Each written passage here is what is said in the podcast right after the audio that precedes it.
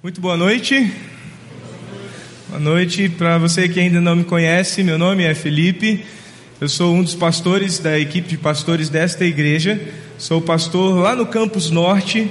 Então, normalmente nas noites de domingo você não vai me ver aqui porque eu estou com o pessoal lá do Campus Norte, é, também numa celebração tão abençoada, tão ah, impactante como esta. Mas hoje eu tenho o prazer de estar aqui com vocês porque nosso pastor Gilberto escolheu hoje estar lá com o pessoal do Campus Norte e eu fico muito feliz pela oportunidade que eles estão tendo lá de ter esse contato direto com, com o nosso pastorzão, eu chamo ele assim, e é um, com certeza é um momento para eles lá muito, muito especial. E eu espero que para nós aqui, para você também seja um momento especial, não pela minha presença, mas um momento especial por conta da presença daquele que nos motiva a estar aqui todas as vezes que nos reunimos, Jesus Cristo. Nós estamos aqui por causa dele. Nós queremos honrá-lo, nós queremos torná-lo conhecido. Para você que ainda não conhece Jesus como seu único e suficiente Salvador, o nosso empenho é que sua experiência aqui te leve a, a a, esta, a, esta, a este relacionamento com Jesus Cristo. Este relacionamento que transformou a minha vida e eu sei que há muitos aqui que tiveram suas vidas também transformadas por este mesmo relacionamento, não é? E nós que temos este relacionamento com Jesus, nós queremos que você também tenha este relacionamento que transformou a nossa vida. Nós temos plena convicção de que vai transformar a sua. Eu tenho uma grande missão hoje à noite, muito difícil, que é pregar a última mensagem dessa série de mensagens que eu disse lá no Campus Norte no último domingo, quando preguei lá, que depois dessa série de mensagens eu preciso de férias.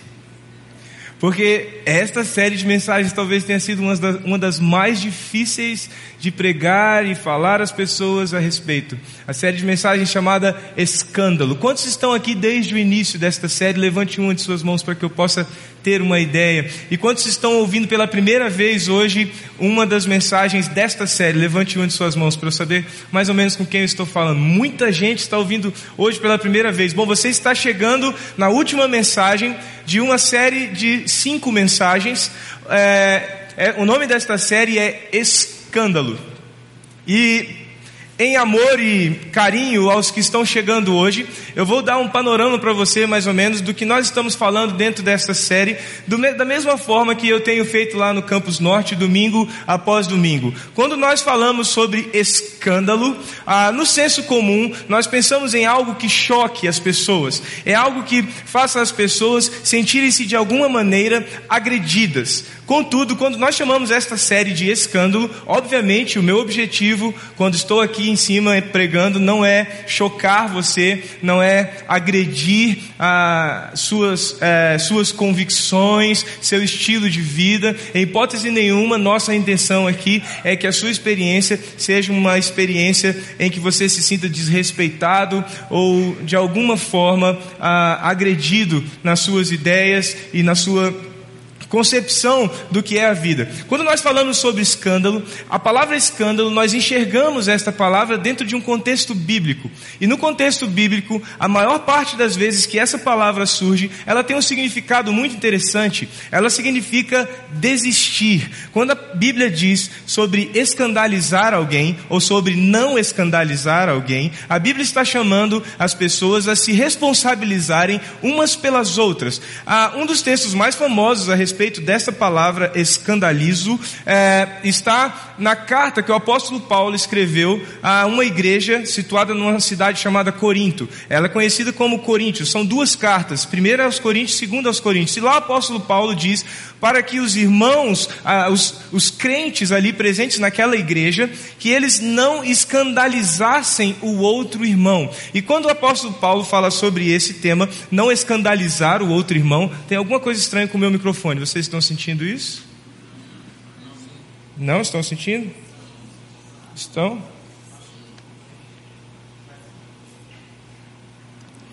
Eu vou mexer aqui e acho que vai melhorar. Você vai precisar aumentar um pouquinho o volume aí. Melhorou?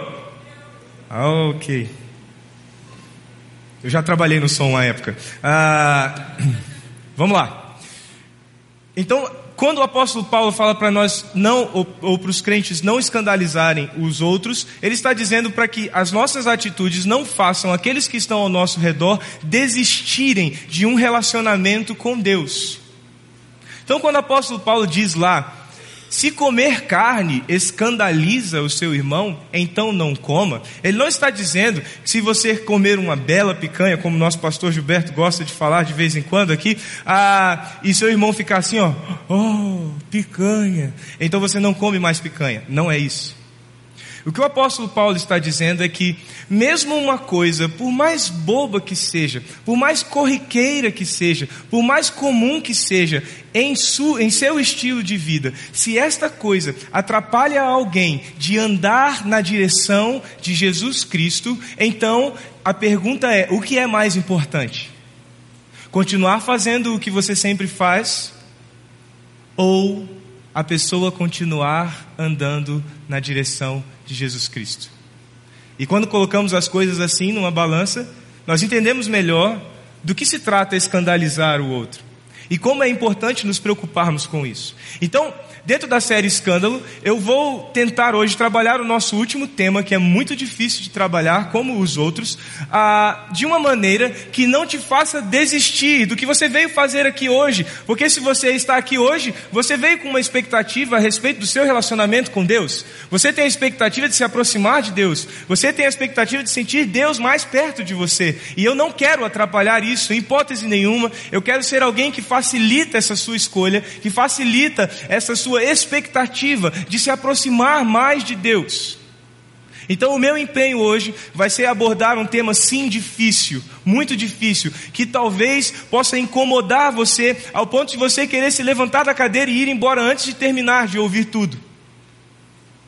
Mas ainda assim, eu peço a você, escute até o fim.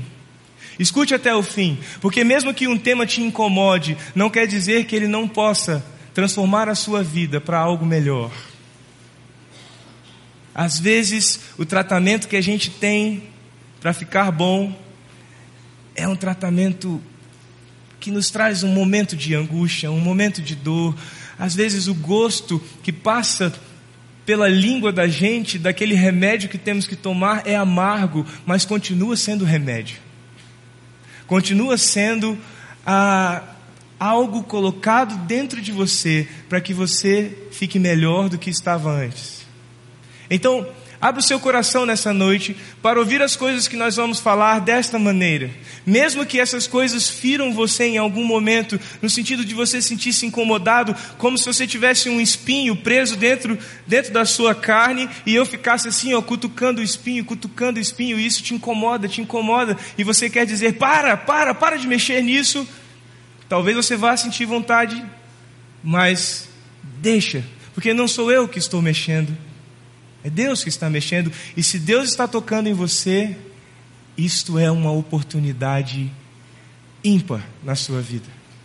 Se Deus está tocando a sua vida, não, não recuse-se de viver esta experiência, por mais incômoda que ela pareça por alguns instantes. Eu quero começar é, antes de contar uma história para você, eu quero ler um texto é, da Bíblia que não está aqui na projeção, um texto que está no capítulo 12 da carta que o apóstolo Paulo escreveu aos Romanos.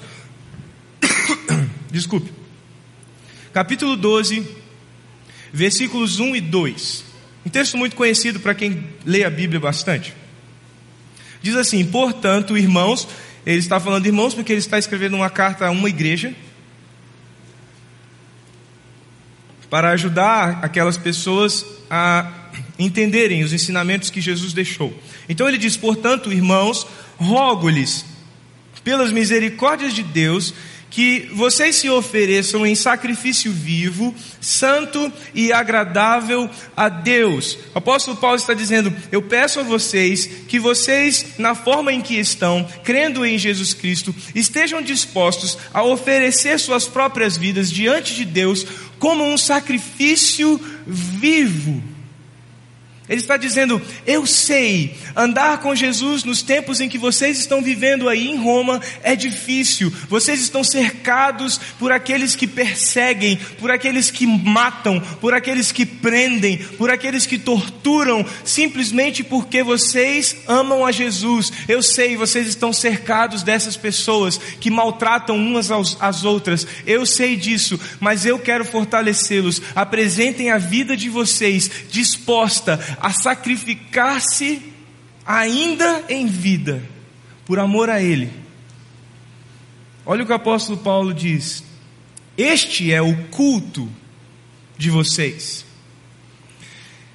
Versículo 2: Não se amoldem ao padrão deste mundo, mas transformem-se pela renovação da sua mente o apóstolo Paulo está dizendo: vocês estão cercados por uma cultura, vocês estão cercados por práticas, por ideologias, por convicções, por fundamentos filosóficos que se afastam da proposição que Deus tem para a vida de vocês que se afastam do plano original que Deus tem a respeito de cada um de vocês, essas pessoas que estão ao seu redor, essas pessoas que formam este grupo chamado ah, é, Império Romano, chamado Romanos, essas pessoas, grande parte delas, estão entregues a equívocos, a enganos que os estão afastando do plano que Deus tem para a vida deles. Então estejam aí, estejam dentro de Roma, estejam envolvidos por essa cultura, mas por favor, eu rogo pelas misericórdias de Deus,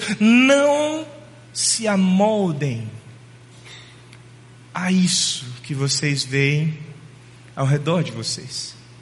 Não deixem que isso entre no coração de vocês e mude a maneira de enxergarem a vocês mesmos e a Deus. Mantenham-se puros, não se amoldem. Para quê? O apóstolo Paulo diz: para que vocês sejam capazes de experimentar e comprovar a boa, agradável e perfeita vontade de Deus. Experimentar é o que? Receber. Sentir em você mesmo a vontade de Deus se concretizando. Comprovar é ser você mesmo um anúncio de que a vontade de Deus é boa, perfeita e agradável. Boa, agradável e perfeita. Experimentar a vontade de Deus comprovar a vontade de Deus. Quando o apóstolo Paulo fala sobre isso, quando você é levado a pensar dessa maneira que eu estou te levando a pensar, se eu perguntar para você, quantos aqui querem viver a vontade boa, agradável e perfeita de Deus? Se eu perguntar isso, eu tenho certeza que a grande e massiva maioria vai erguer a sua mão dizendo: Eu quero boa, agradável, perfeita, vontade de Deus, uh, como não querer isso? Eu quero isso.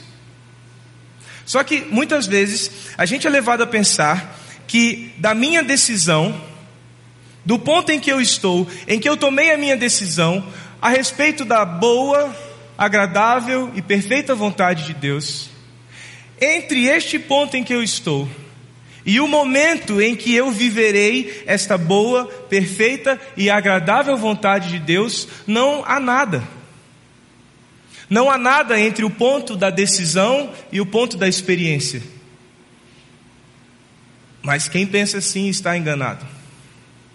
Porque entre o ponto da decisão e o ponto da experiência, entre decidir pela vontade de Deus e experimentar que ela é boa, agradável e perfeita, às vezes há grandes desafios para mim e para você, que testam quão convictos nós estamos da decisão para chegar à experiência. Entre a decisão e a experiência, há desafios que muitas vezes são bem, bem mais difíceis do que nós somos capazes de imaginar quando decidimos.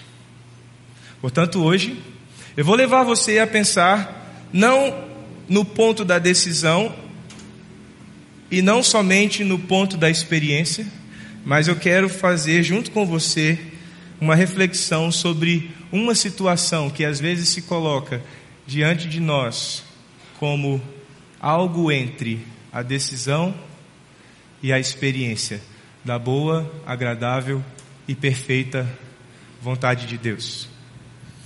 Eu vou contar uma história para vocês real.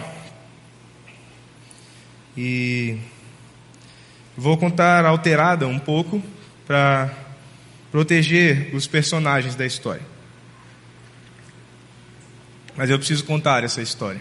Há uns anos atrás, eu ainda não era pastor. Meu celular tocou. Eu atendi e alguém estava do outro lado, um homem, chorando muito, dizendo: Eu preciso de você agora. Eu preciso de você agora. E eu senti na voz daquele homem uma urgência tão grande. Eu estava com um garfo indo em direção à boca no horário do almoço. Eu larguei o garfo, me levantei, entrei no carro e fui na direção em, em que ele estava. Chegando lá, eu encontrei e ele chorava muito, muito, muito. E ele dizia: Eu fiz algo terrível, eu fiz algo terrível, e eu fiz algo terrível, e ele não conseguia parar de repetir isso. E, e eu fui ficando aflito com aquilo, com, aquela, com aquele momento, e ele afirmava: Eu fiz algo terrível, eu fiz algo terrível, até que eu consegui interceptá-lo nessa repetição e disse: Calma, espera, respira um pouco. O que está acontecendo? E ele então disse: Eu tenho medo de contar. Eu falei: Não tenha medo. Se você me chamou é porque você precisa falar. Então fale. Eu estou aqui pronto para ouvir o que for. Não importa quão terrível seja, eu estou aqui. Se você me ligou e eu vim, é porque isso daqui precisa acontecer. Então tenha coragem, fale. E então ele me disse: Eu tinha uma namorada. E nós tivemos relações sexuais no nosso namoro. E então descobrimos que ela estava grávida. E eu fiquei com tanto medo, tanto medo daquela gravidez, tanto medo do que o, que o que aconteceria com a minha vida a partir dali, tanto medo do que os meus pais pensariam a meu respeito, do que a minha família faria comigo, que eu fui até a casa, roubei dinheiro Levei esta menina, minha namorada, numa clínica clandestina. E nós fizemos um aborto. E quando ele disse isso, ele começou a chorar e disse: Eu matei o meu filho. Eu matei o meu filho. Eu era bem jovem, eu não era pastor ainda. Eu fui pego no meio do almoço com esta notícia. Eu olhei para os olhos daquele homem e eu não sabia o que dizer para ele. Eu simplesmente não sabia como consolar o coração daquele rapaz. Eu simplesmente não sabia. Hoje nós vamos falar um pouco sobre esse tema, aborto. Um tema difícil de tratar. Eu não venho aqui com a expectativa de resolver essa questão hoje. De que você saia daqui com todas as nuances que a abordagem desse tema tem resolvidas. Esse não é o meu objetivo, não é a minha pretensão, até porque, na verdade, se fosse isso, não seria pretensão, seria, na verdade, uma presunção. Eu venho hoje falar com você de um tema muito difícil, que eu sei que mexe no íntimo, principalmente de mulheres. Mulheres que estão aqui hoje, que talvez vão pensar no decorrer dessa palavra, ele não sabe o que eu passei, ele não sabe o que eu sofri, ele não conhece a minha história, ele não pode simplesmente chegar ali em cima do palco e dizer coisas a respeito da realidade que ele nunca viveu e nem nunca vai viver e me deixar lidando com essa questão. Por isso, eu não quero entrar em todas as complexidades que envolvem esse tema. Eu quero tentar enxugá-lo até um ponto, um ponto, uma decisão: vida ou morte. Quando nós estamos diante de uma escolha como esta, vida ou morte, o que nós vamos escolher? Eu quero levar você, através de alguns princípios presentes na Bíblia, em alguns textos bíblicos, a refletir sobre essa escolha. Que escolha você vai fazer? Ou que escolha você deve fazer? A seu respeito, ou que escolha você deve ajudar alguém a fazer a respeito de outro alguém? Ou a respeito dela mesma? Na primeira mensagem que nós ouvimos nesta série, nós falamos sobre os princípios que nos conduziriam através desses difíceis temas. Eu disse lá no Campus Norte: vocês precisam se preparar, segurar bem firmes na lateral deste bote, porque nós vamos descer uma correnteza, nós vamos descer águas extremamente turbulentas, e vocês precisam estar firmes, seguros naquilo que vai mantê-los dentro da embarcação e não, então, se afogarem nestas águas difíceis de navegar. Três princípios naquela primeira mensagem nós ouvimos aqui e eu quero relembrá-los. O que devemos considerar a respeito de todos os temas difíceis que tratamos nestes dias? Tratamos ah, de divórcio, nós tratamos de disciplina de crianças, nós tratamos de homossexualidade, da sexualidade, e nós hoje estamos tratando sobre vida e morte, sobre aborto. Temas difíceis e o que deve nos assegurar e nos manter dentro de uma embarcação, mesmo navegando em águas tão turbulentas. Primeira coisa, faça as suas escolhas por amor a Deus antes de tomar uma decisão a respeito da sua vida e que vai implicar necessariamente na vida de outras pessoas, pense: essa minha decisão é por amor a Deus? Segunda coisa, faça por amor às pessoas. Diante das decisões difíceis da vida, pense: essa minha decisão é por amar alguém, é por amar esta pessoa, é por amar, é por amar este ser, é por amar o próximo como a mim mesmo. E terceiro, faça para que, o, para que Deus seja glorificado. Pense, esta minha decisão, esta minha atitude será para a glória de Deus ou ou não. Então, a primeira reflexão que eu quero que você faça junto comigo nesta noite está em, no livro de Salmos, Salmos capítulo 139, Salmo 139, dos versículos 13 a 16. Diz assim: Tu criaste o íntimo do meu ser e me teceste no ventre de minha mãe. O salmista está dizendo a Deus: O Senhor me criou no íntimo. E o Senhor não só me criou como simplesmente algo que gera e deixa, mas o Senhor me teceu. O Senhor passou cada linha que me formou no ventre da minha mãe. E eu te louvo porque me fizeste de modo especial e admirável. Tuas obras são maravilhosas, disso tenho plena certeza.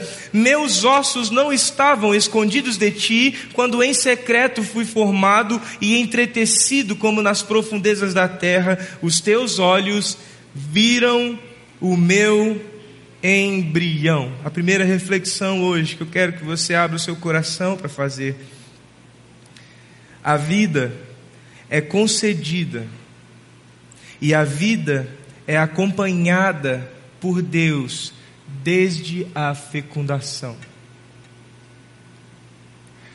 Desde quando ninguém viu o que está acontecendo no ventre de uma mulher, a palavra de Deus está dizendo: Deus viu, e não só Deus viu, Deus tocou, Deus formou, Deus costurou, Deus está enxergando cada célula, se multiplicando em outras mais, tomando forma, se criando um ser, um indivíduo, alguém, uma pessoa. A vida é concedida e acompanhada por Deus. Não a partir do momento que um bebê sai do ventre de sua mãe, mas a partir do momento em que nenhum homem, nenhum cientista, nenhum médico, por mais hábil que seja, é capaz de identificar este momento, mas Deus é. Deus é capaz. E Deus vê exatamente este momento. Versículo 16, a segunda parte, depois que ele diz: Os teus olhos viram o meu embrião, ele diz assim: Todos os dias determinados para mim foram escritos no teu livro antes de qualquer deles existir. O salmista está dizendo a respeito dele: Eu sei, Senhor, que a minha vida é resultado de um plano teu a meu respeito. A minha vida não é resultado de algo aleatório. A minha vida não é um acidente de percurso. A minha vida não é simplesmente um estalo. A minha vida é um projeto. A minha vida é um desenho é uma edificação que o Senhor pensou antes de qualquer um pensar. Se você andar na sua Bíblia aí, se você estiver com uma Bíblia impressa, você andar as páginas um pouco para frente, você vai se encontrar com um profeta, um profeta chamado Jeremias. E se você olhar este livro que tem o nome do profeta, no primeiro capítulo, você vai ver um homem em crise, um homem jovem, provavelmente os historiadores dizem entre 15 e 16 anos, talvez até um pouco menos. Eu gosto sempre de falar disso com os adolescentes. Deus chamou Jeremias quando ele tinha 15 anos de idade para ser um profeta e falar ao povo de Deus. E como um menino de 15 anos de idade, como um rapaz de 15 anos de idade, ele sentiu o peso desse chamado. Jeremias, quando sente o chamado de Deus, quando ele é visitado pelo Espírito de Deus, ele conta a história, dizendo: A palavra de Deus veio a mim, dizendo que eu tinha sido escolhido ele sentiu medo. Mas o que Deus diz a Jeremias, no capítulo, no capítulo 1, versículo 5, Deus diz a Jeremias o seguinte: Antes de formá-lo no ventre, Há uma discussão em torno do aborto. Qual é o momento em que se considera vida no ventre de uma mulher? Qual é o momento em que, havendo um aborto voluntário, um aborto escolhido, um aborto intencional, qual é o momento em que nós podemos realizá-lo de tal forma que a vida não seja interrompida? Eu digo para você que está aqui hoje: a vida não começa com células. A vida não começa com um espermatozoide encontrando-se com um óvulo. A vida começa quando Deus planejou alguém vir ao mundo. A vida começa quando ele diz que desde a eternidade Jesus Cristo foi crucificado por nós. Jesus morreu por mim, mesmo antes de eu existir, porque nos planos de Deus, nos desígnios de Deus, no amor de Deus, na soberania de Deus, havia o Felipe, havia o Vitor, havia o Laécio, havia a Kelly. A vida meu querido, que você, está, você que está aqui, e principalmente você, mulher que está aqui, a vida não começa simplesmente porque duas células se encontraram. Não. A vida começa porque Deus tem planos. Deus disse para Jeremias: Meu filho, antes de você ser formado no ventre da sua mãe, eu o escolhi antes de você nascer, eu o separei e eu o designei profeta para as nações. Hoje eu estou te chamando, hoje no tempo, no espaço, você está aí e você está com essa idade. Hoje eu estou me comunicando com você, mas saiba que o que hoje eu estou fazendo a seu respeito esteve sempre no meu coração, mesmo antes de você existir. É o que Deus está dizendo ao profeta Jeremias. E quem no mundo tem o direito de interromper o plano de Deus a respeito de alguém que está chegando, de alguém que está vindo. O apóstolo Paulo, em Gálatas capítulo 1, versículo 15, ele diz: Deus me separou desde o ventre materno e me chamou por sua graça quando lhe agradou. Deus me chamou num tempo, numa fase da minha vida. O apóstolo Paulo teve um chamado muito peculiar.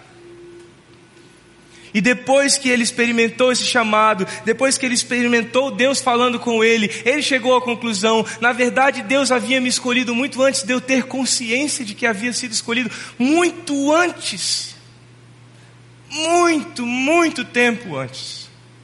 Deus tinha planos a meu respeito. Então, a segunda reflexão nessa noite que eu desejo que você faça, que você abra o seu coração e deixe Deus conduzir suas concepções, suas convicções, é que os planos divinos para a nossa vida antecedem o nosso nascimento, antecedem em muito o nosso nascimento. Êxodo capítulo 20, versículo 13, um versículo curto. Curto e claro. Um dos dez mandamentos. Deus diz: Não matarás. A palavra matar, que está aí inserida nos dez mandamentos e que Jesus usa no Sermão do Monte, quando cita os dez mandamentos, ela se refere especificamente ao ato voluntário de matar. É não assassinarás. A palavra está falando sobre assassinato. E no contexto em que ela está inserida, assassinar é matar, é tirar a vida de alguém injustamente, tirar a vida de alguém que não pode se defender. Não é o contexto de uma guerra, onde há luta entre dois povos por um bem, seja seja uma ocupação territorial, sejam valores ideológicos ou até religiosos, como nós vemos até hoje acontecer ao redor do mundo. O contexto aqui, eu não estou dizendo que, não estou discutindo a outra questão, eu só estou dizendo para você que o contexto de não matarás, não é tão amplo quanto se pode pensar, mas é especificamente a respeito de alguém que tem o poder de tirar a vida de outro alguém que não tem o poder de impedir que isso aconteça.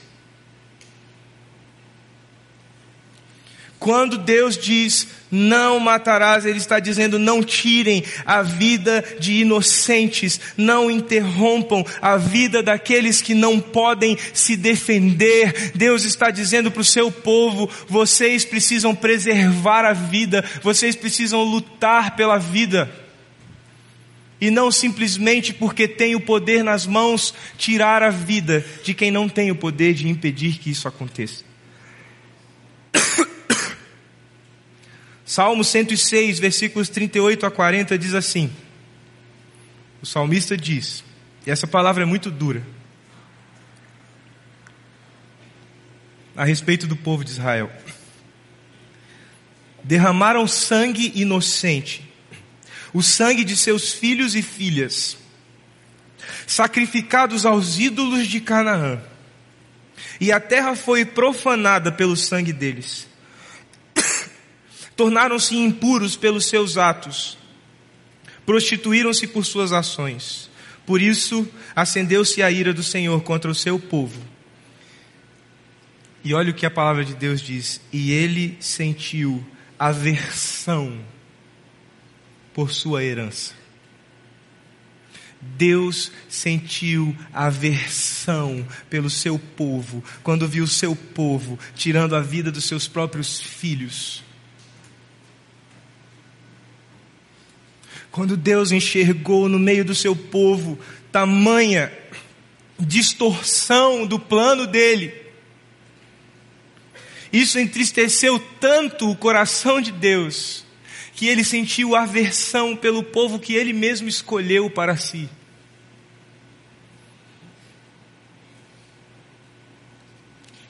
Então, a terceira reflexão que eu quero que você faça hoje é que Deus é Senhor da vida e nos proíbe de interrompê-la.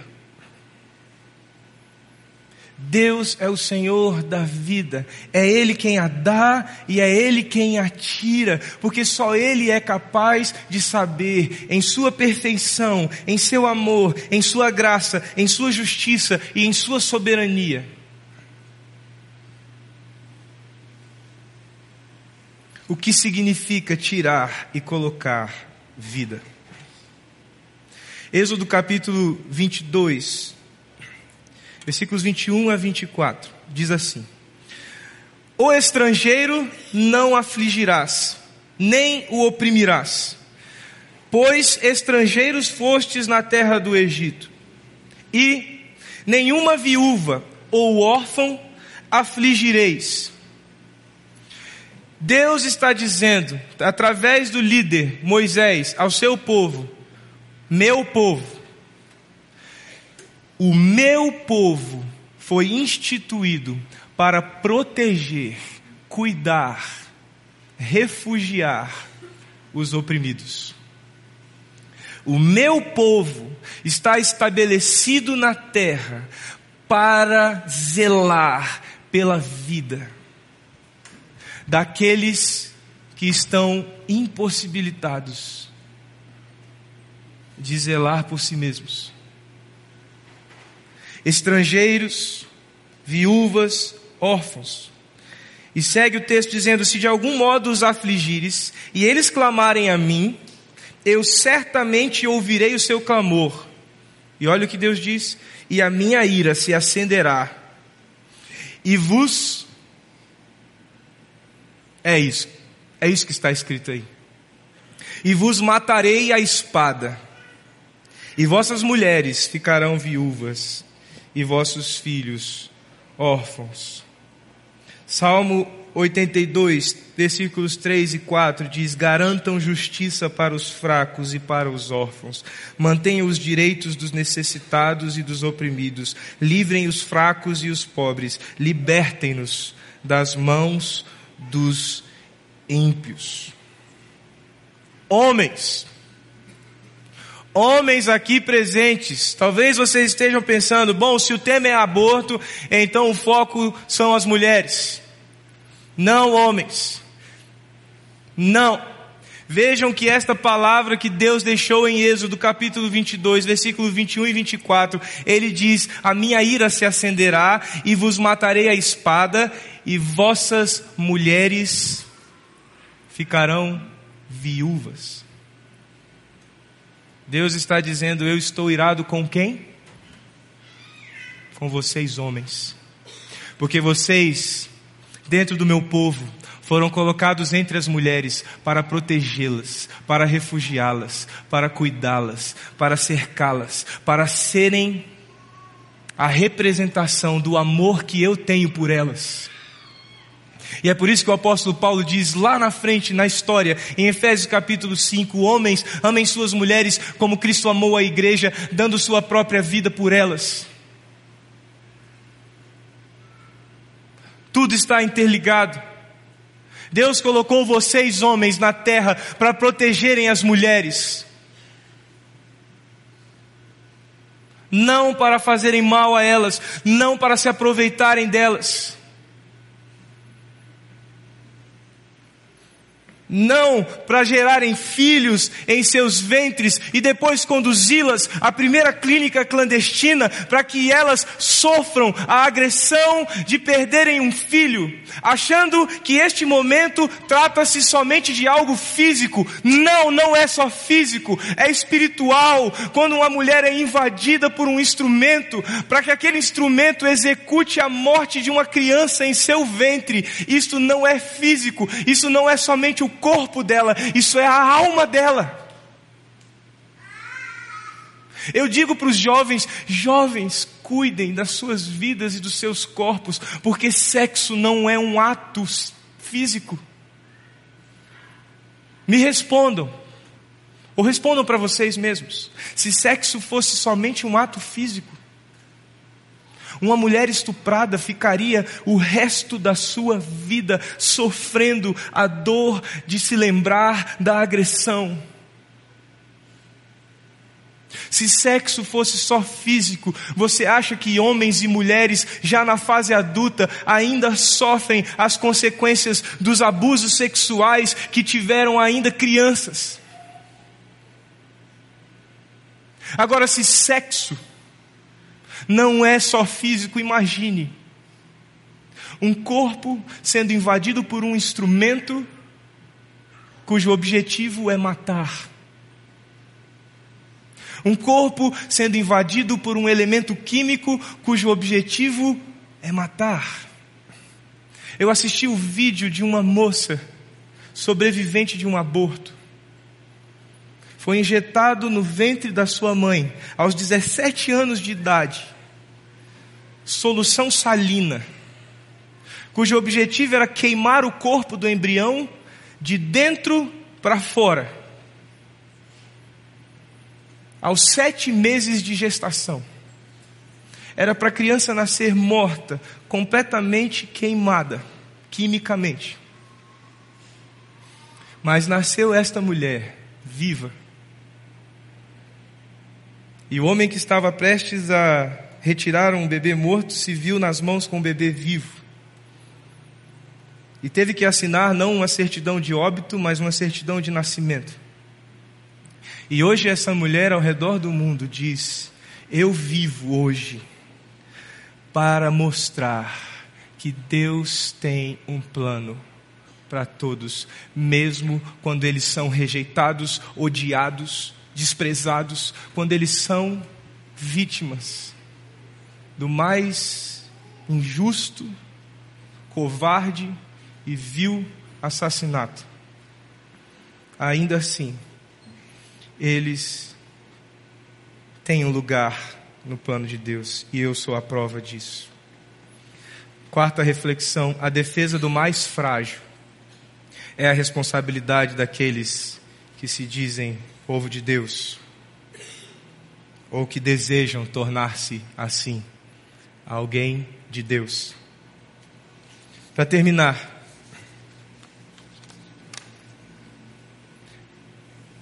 No Evangelho de Mateus, capítulo 22, versículo 39, Jesus sendo indagado pelo que é importante, a respeito do que é importante, um fariseu perguntou a ele de tudo que se pode saber de um relacionamento entre o homem e Deus, o que é mais importante. Ele responde: amar a Deus de todo o seu coração, de toda, com toda a sua força e todo o seu entendimento. E o segundo é semelhante a ele: ame o seu próximo como a si mesmo. Filipenses 2, versículos 3 a 5, o apóstolo Paulo diz: Nada façam por ambição egoísta ou por vaidade, mas humildemente considerem os outros superiores a si mesmos. Cada um cuide não somente dos seus interesses, mas também dos interesses dos outros. Seja a atitude de vocês a mesma de Cristo Jesus. A nossa prioridade, a prioridade daqueles que têm um relacionamento com Jesus, a prioridade daqueles que são discípulos de Jesus. E se você ainda não é um discípulo de Jesus, entenda, a prioridade daqueles que são discípulos de Jesus é a vida do próximo.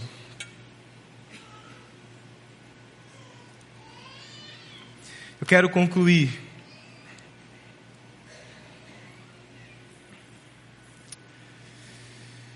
dizendo para você o resto da história. Eu não sabia o que dizer àquele rapaz. Eu simplesmente não sabia o que responder a ele. Então eu o abracei e nós choramos. E enquanto nós chorávamos, eu clamava a Deus. Eu dizia: Deus, quem pode ter sabedoria para responder a isso? Quem pode ter uma palavra que console o que essa pessoa está sentindo.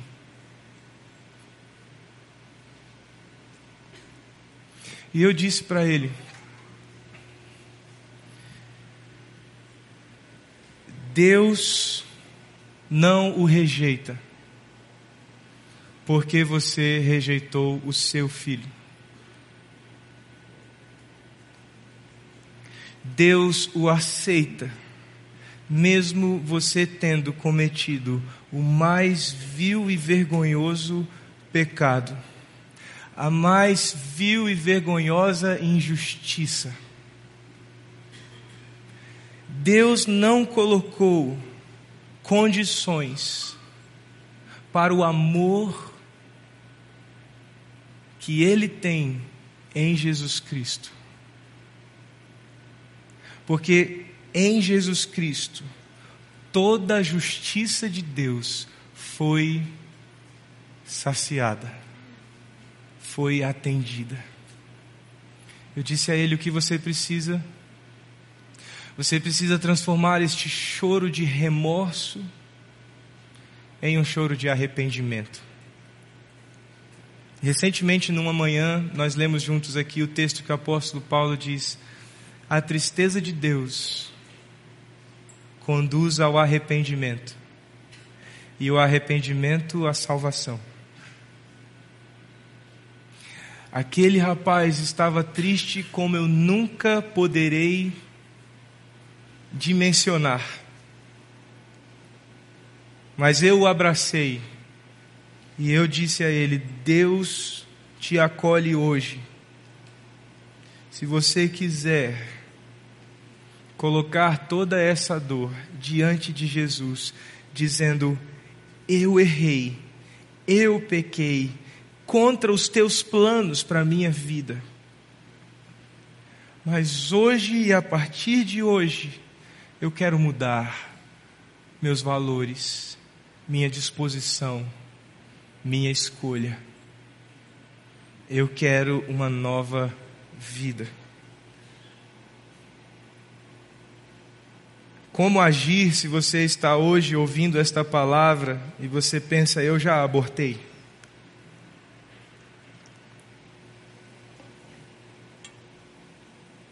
Como agir?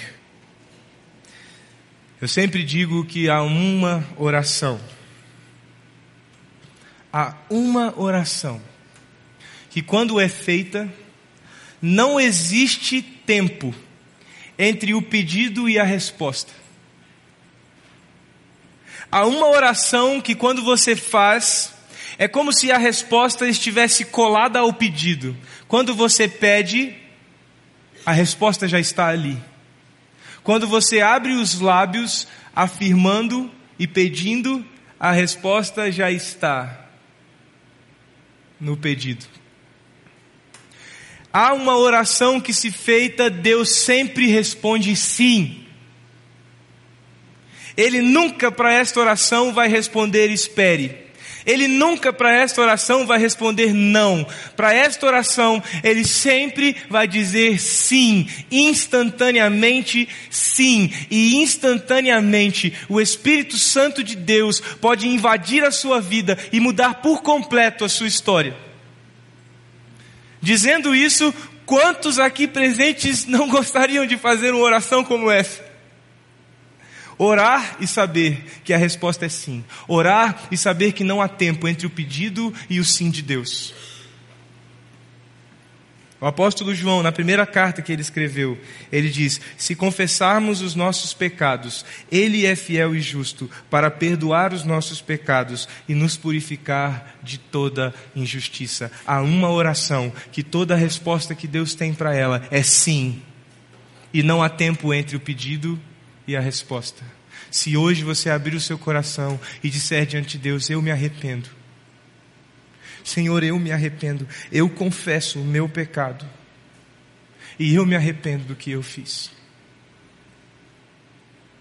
A palavra de Deus garante, não sou eu que estou garantindo para você, é a palavra de Deus que garante: você será perdoado e mais, você será tornado puro diante de Deus. E se você é puro diante de Deus, não há um homem sequer no planeta que não possa, que possa não te considerar puro. Porque se você é puro diante de Deus, você é puro diante de quem quer que seja. Eu sei, a palavra hoje não é simpática para os que estão fora da igreja.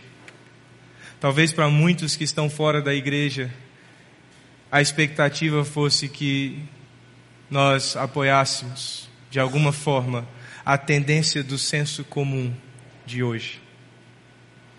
Mas eu não estou convidando você para uma filosofia. Eu não estou aqui para compartilhar com você uma concepção e uma ideia particular a respeito do mundo. Eu estou aqui para compartilhar com você os planos daquele que criou todas as coisas. Eu estou aqui para tentar deixar o mais claro possível o que Deus quer para a sua vida.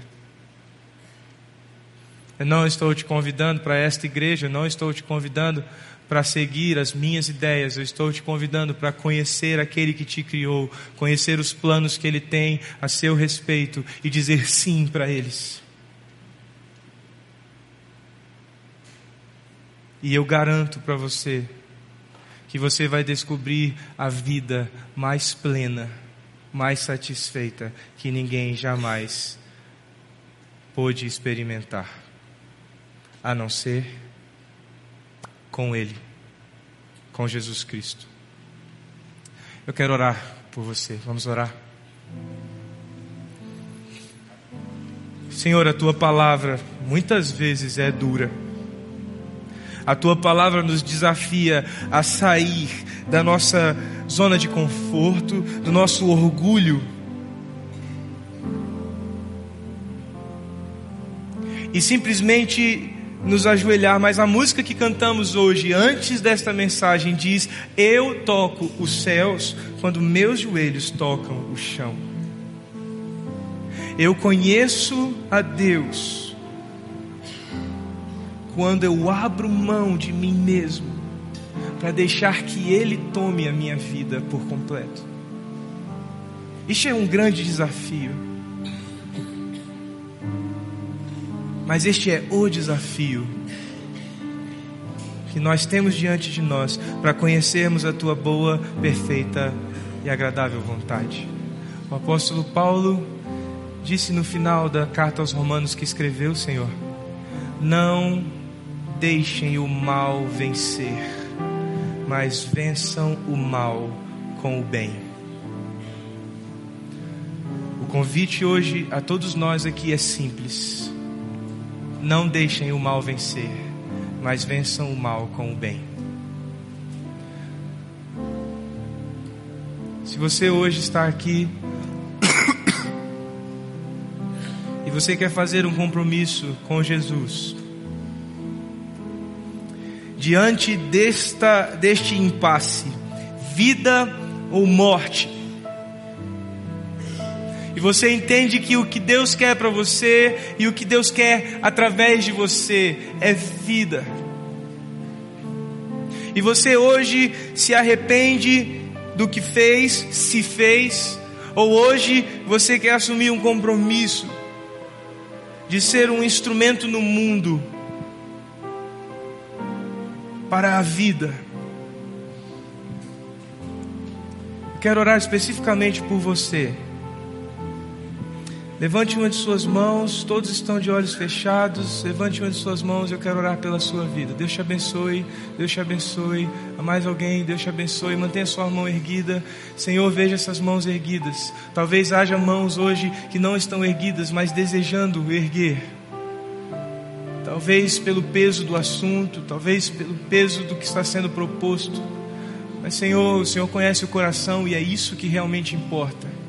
Contempla essas mãos erguidas e estes corações abertos. E a boa obra que o Senhor começa hoje, mostra a tua graça e a tua fidelidade para completá-la dia após dia, até que o Senhor volte. Em nome de Jesus. Amém.